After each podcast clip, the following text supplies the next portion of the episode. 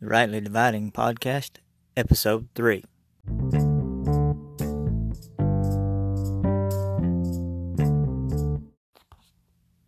Hey, and welcome back to the Rightly Dividing Podcast. I'm Preacher Shane, and I'm glad to have you with us. Today, on this episode, we'll be looking at Jesus of the Bible and how he is not necessarily what many in modern American Christianity uh, think today. And so we'll look and see what the scripture actually has to say by rightly dividing the word of truth.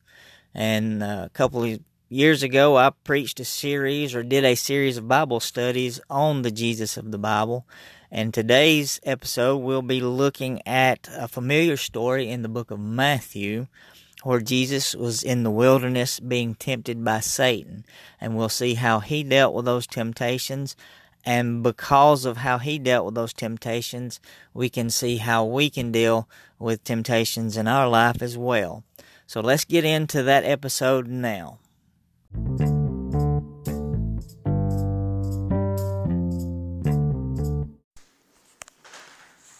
Matthew chapter 3 and verse 13, and then we'll read down through Matthew chapter 4 and verse 11.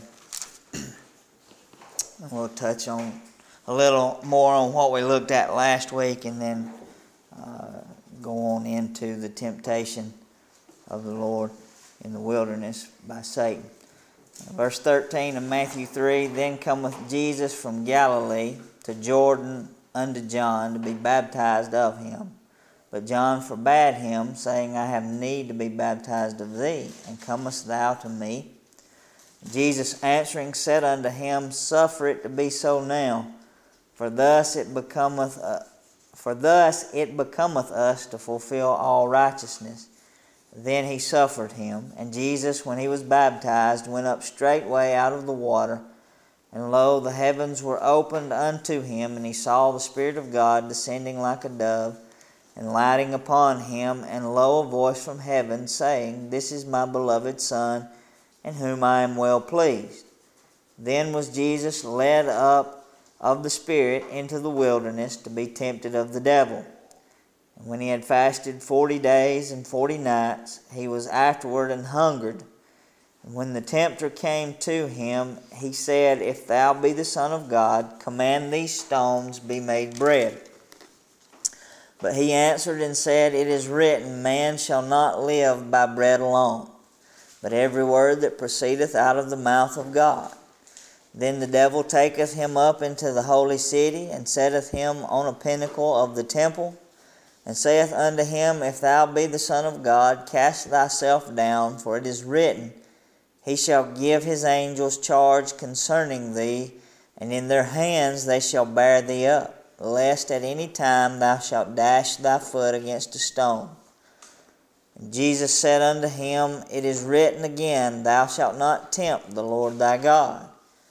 Again the devil taketh him up into an exceeding high mountain, and showeth him all the kingdoms of the world and the glory of them, and saith unto him, All these things will I give thee, if thou wilt fall down and worship me. Then saith Jesus unto him, Get thee hence, Satan, for it is written, Thou shalt worship the Lord thy God, and him only shalt thou serve. Then the devil leaveth him, and behold, angels came and ministered unto him.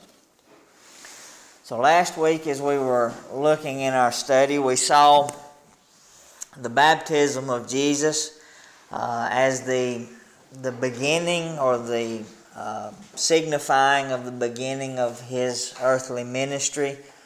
Uh, we've looked at his life in the 18 years from age 12 to age 30, uh, where he served and worked as a carpenter and here we have him coming into his ministry.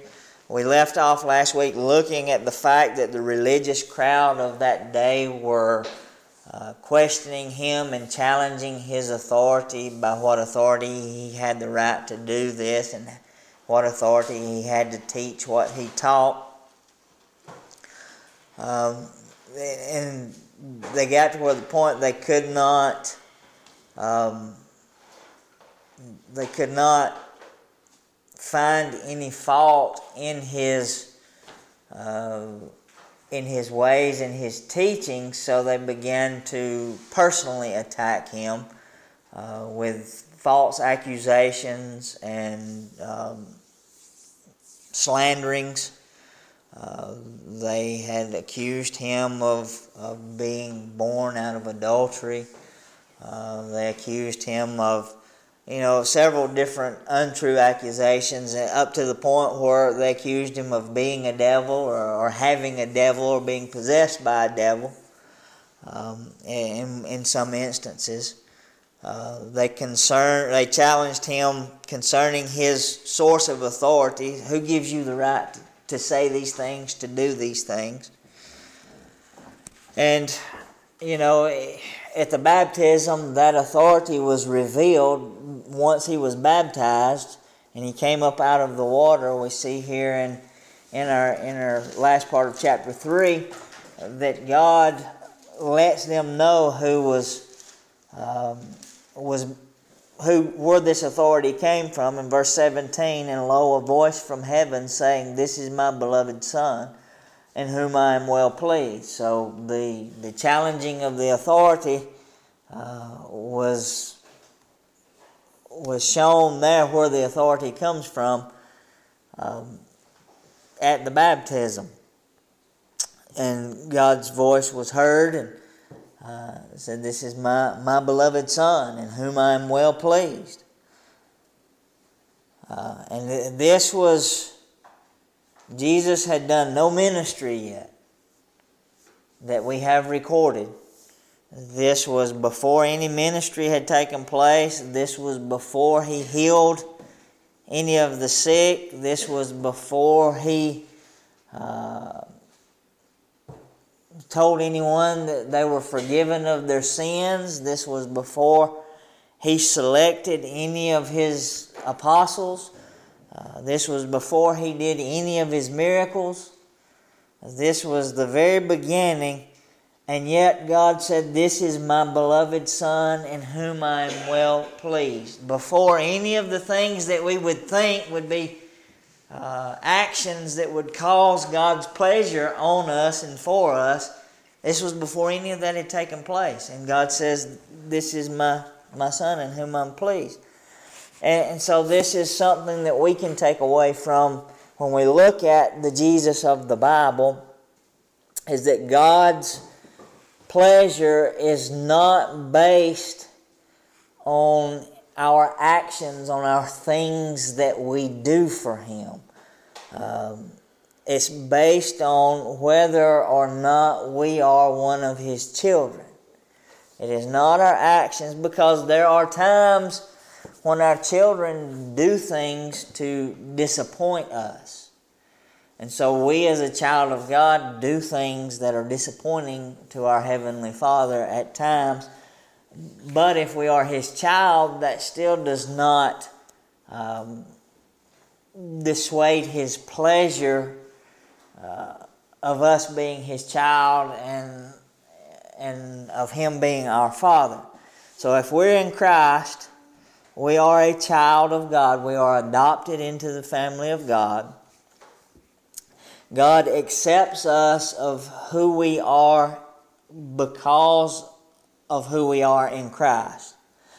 And because God is pleased with His Son, then He is pleased with us. Uh, as Paul says, we are accepted in the beloved. So when God sees us, He sees His Son in whom He's well pleased if we're in Christ. Um, so that that is something that we see there in Christ's baptism that that God was pleased with him before any of the actions of what we would think would be pleasing to God took place. So Jesus, and we saw last week that the, the baptism was a picture. It was looking forward to the cross. It was looking forward to the death, the burial, and the resurrection of Christ. That's what uh, believers' baptism represents now in this in, in our in the church age as we uh, when we follow the Lord in believers' baptism, we are uh, being obedient to His command to be baptized in the name of the Father, the Son, and the Holy Ghost. It is a picture, is representing the death, the burial, and the resurrection. The death to sin, uh, being buried in Christ, and being raised a new creature. So, so Jesus' baptism was looking forward to the cross. Uh, the immersion was the death and the burial. The rising out of the water was an anticipation for the resurrection. And Luke and Paul uh, both write that Jesus was declared to be the Son of God by the resurrection. So when Jesus came up out of the Jordan, the Spirit, the Holy Ghost came down upon him. The Spirit of God, here Matthew says, in verse 16, descending like a dove and lighting upon him. So the Spirit came down on him. God spoke from heaven audibly, declaring that Jesus was his Son and he was well pleased in him. Uh, just a little later, uh, John declares Jesus to be the Lamb of God who takes away the sin of the world. Jesus is the fulfillment of the Passover lamb. He is what the Passover lamb was looking at and looking toward and a picture and a type of. And that that blood was would save Israel from the death angel. Uh, Jesus is the the Passover lamb fulfilled in the fact that his blood would uh, would be an atonement for the sins of the world. So the New Testament repeats uh, the witnesses and the testimony to the fact that Jesus is uh, the fulfillment of the Passover lamb and that every lamb that's that's blood was shed for the sins of Israel, uh, we see in Jesus.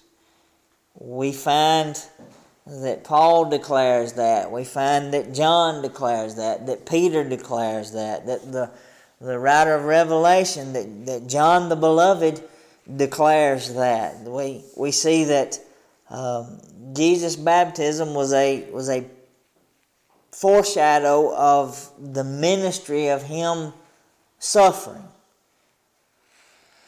And then we come to chapter 4 of Matthew and, and what we're looking at this week.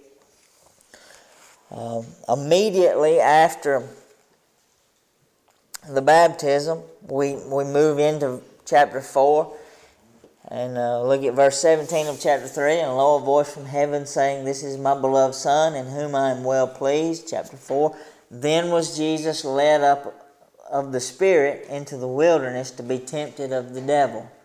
So immediately when his ministry begins, the first thing we see is him being led out by the Spirit into the wilderness to be tempted by the devil.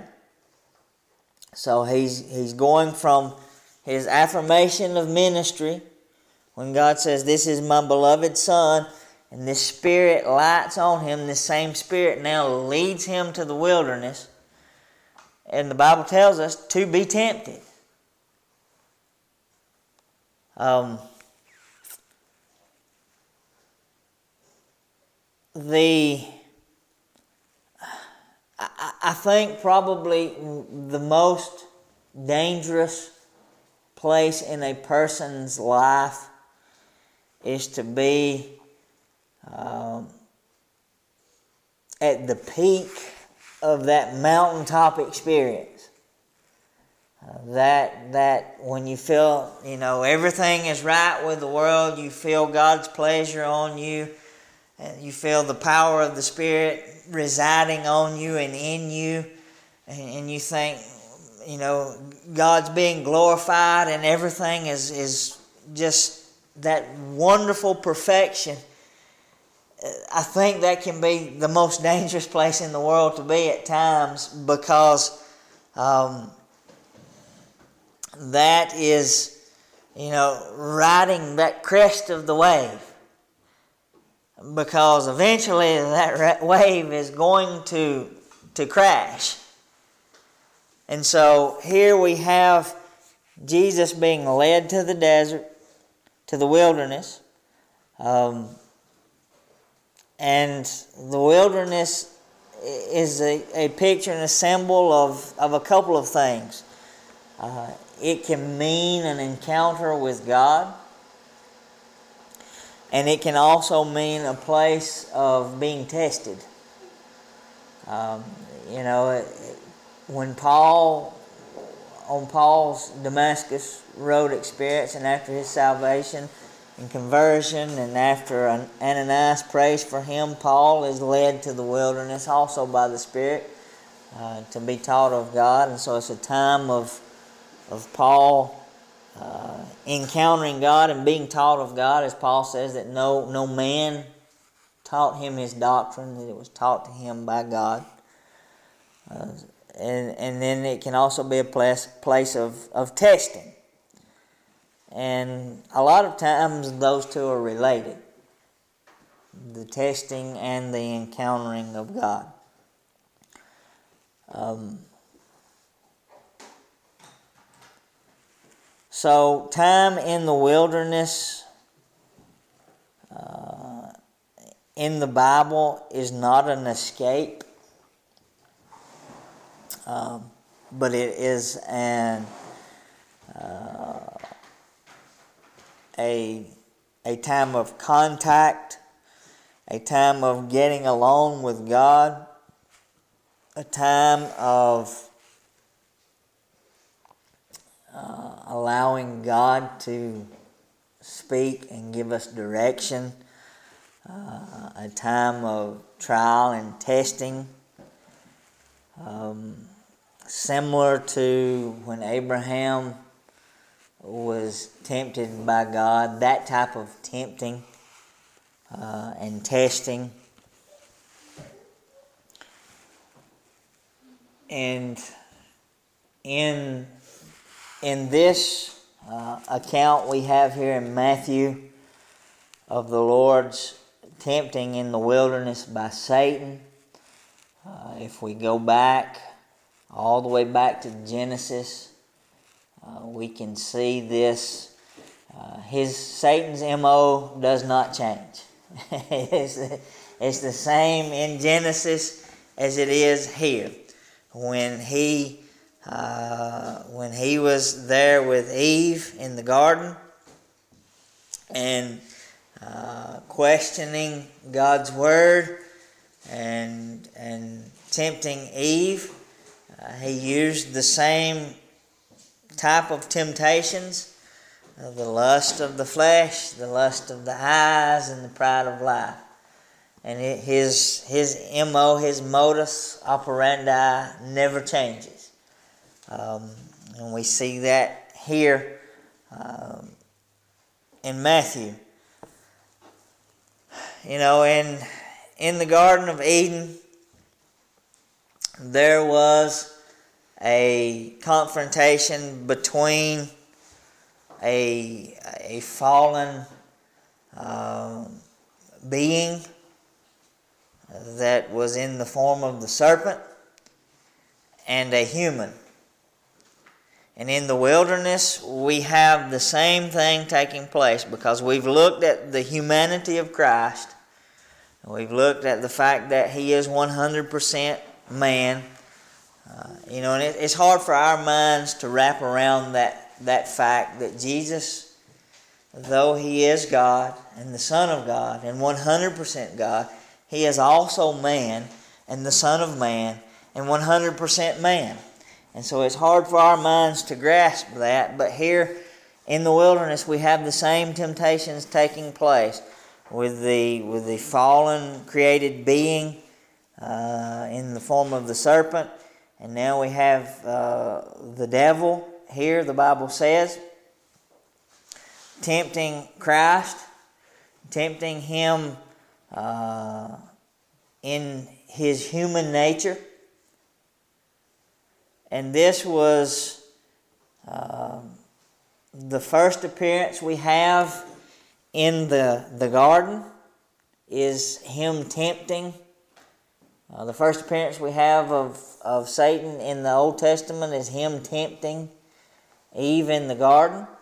And the first appearance we have of him in the New Testament is tempting Christ in the wilderness. And so it's the same battle taking place, the same temptations taking place. We have um, we have the the um, our adversary, one that is uh, opposing uh, the children of God in their mission for God. And it is um, when, when Jesus uh, is talking with Peter, and uh, Jesus asked the disciples, Who do men say that I am? And all the disciples start saying, Well, some say uh, John the Baptist, some say Elijah, some say prophet, you know, and so they name off all these. Jesus says, But who do you say that I am? And Peter says, Thou art the Christ, the Son of the living God. And Jesus said, Blessed art thou, Simon Bar Jonah, for flesh and blood hath not revealed it to thee, but my Father in heaven. And so Jesus says, All right, Peter, you're blessed.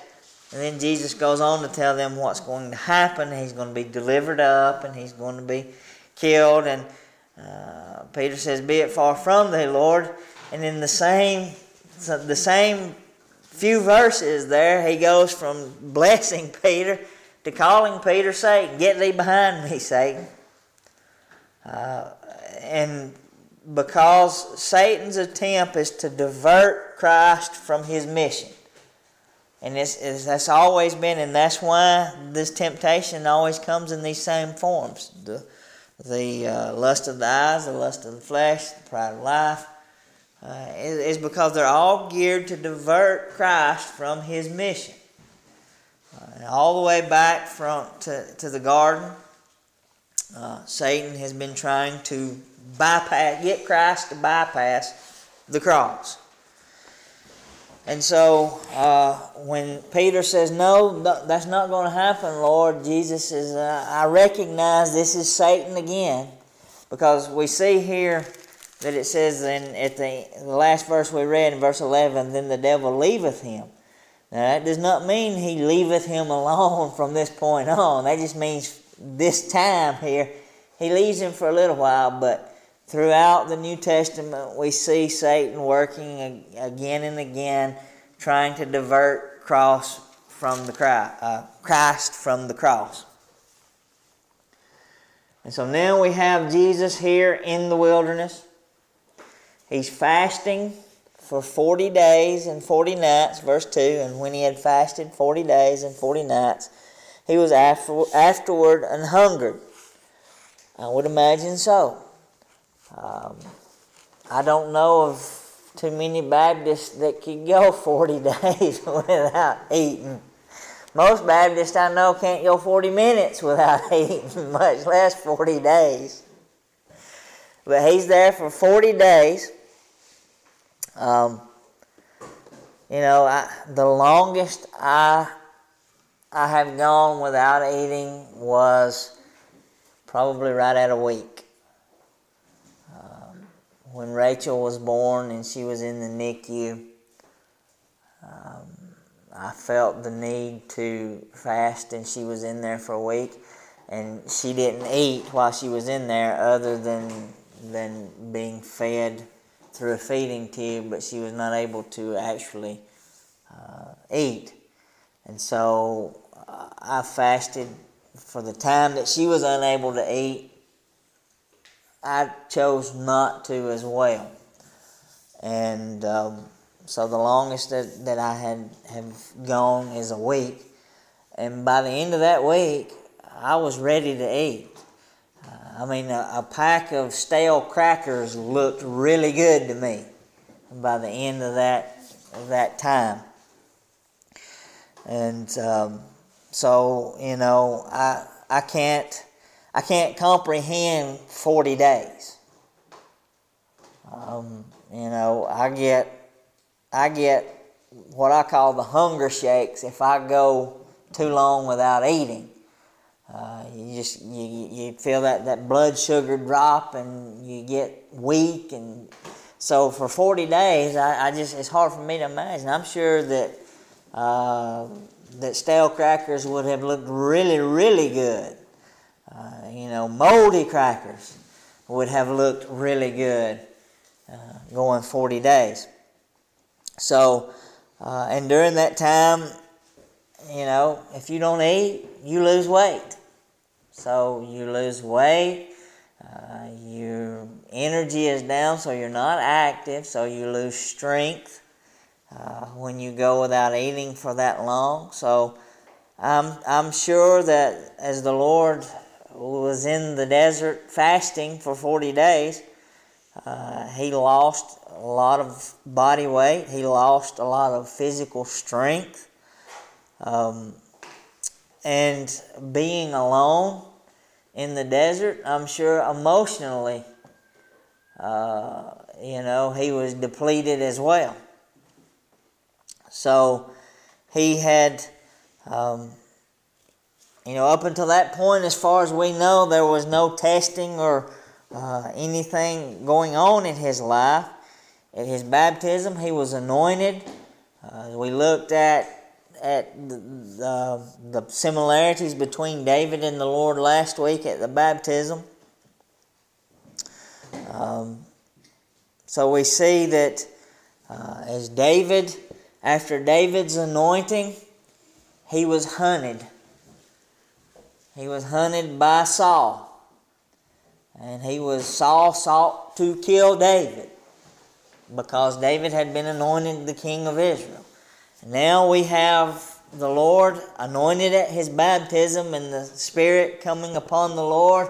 Now the Lord is in the wilderness to be tempted, and he is now being hunted by Satan. So just as David was hunted by Saul, Christ is being hunted by Satan uh, in order to divert him from the cross. He Satan doesn't mind the fact that Christ was to die, but he's diverting him from his mission in, in the way he would have to die. And so we have here it says the devil. He has many names throughout the Bible. Uh, the accuser of the brethren. Uh, you know, the, that name means uh, slanderer.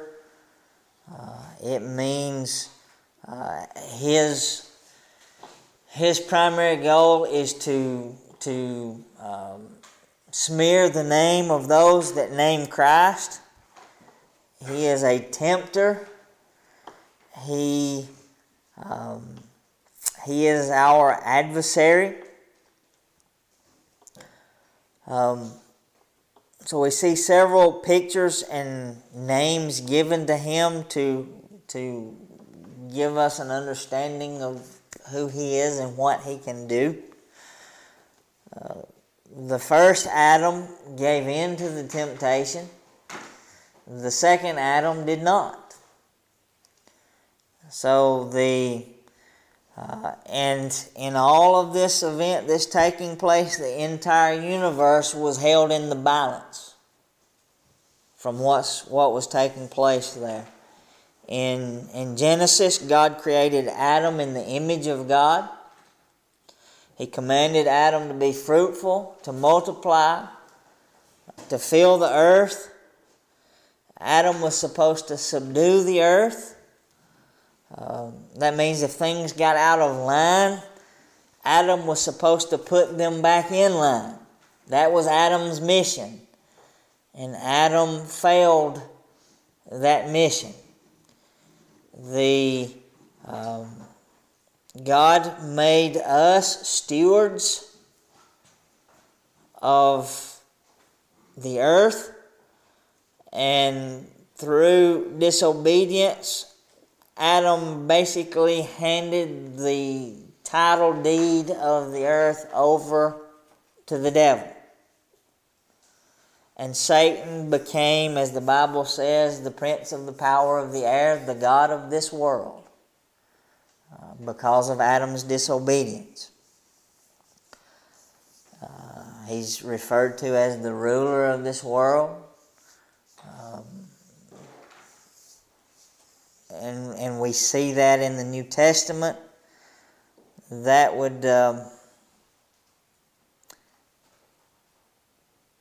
so Adam failed his mission and handed the title over from subduing this world. And now, here in the wilderness, we have the second Adam facing a very similar challenge to what Adam faced. And he's facing the same adversary and he's facing him in order to gain back the real estate that Adam lost. Um, if Satan could have tempted Jesus into sin, he would have won the victory. Christ's mission would have failed, and we would have seen the same thing again that happened when Adam fell. Jesus, however, won the temptation, kept winning the temptation. Uh, then he proclaimed that the ruler of this world is coming, and um, basically he says that Satan has no ground to stand on uh, because of the fact of him overcoming the temptations. Um, that looks like a good place for us to stop tonight.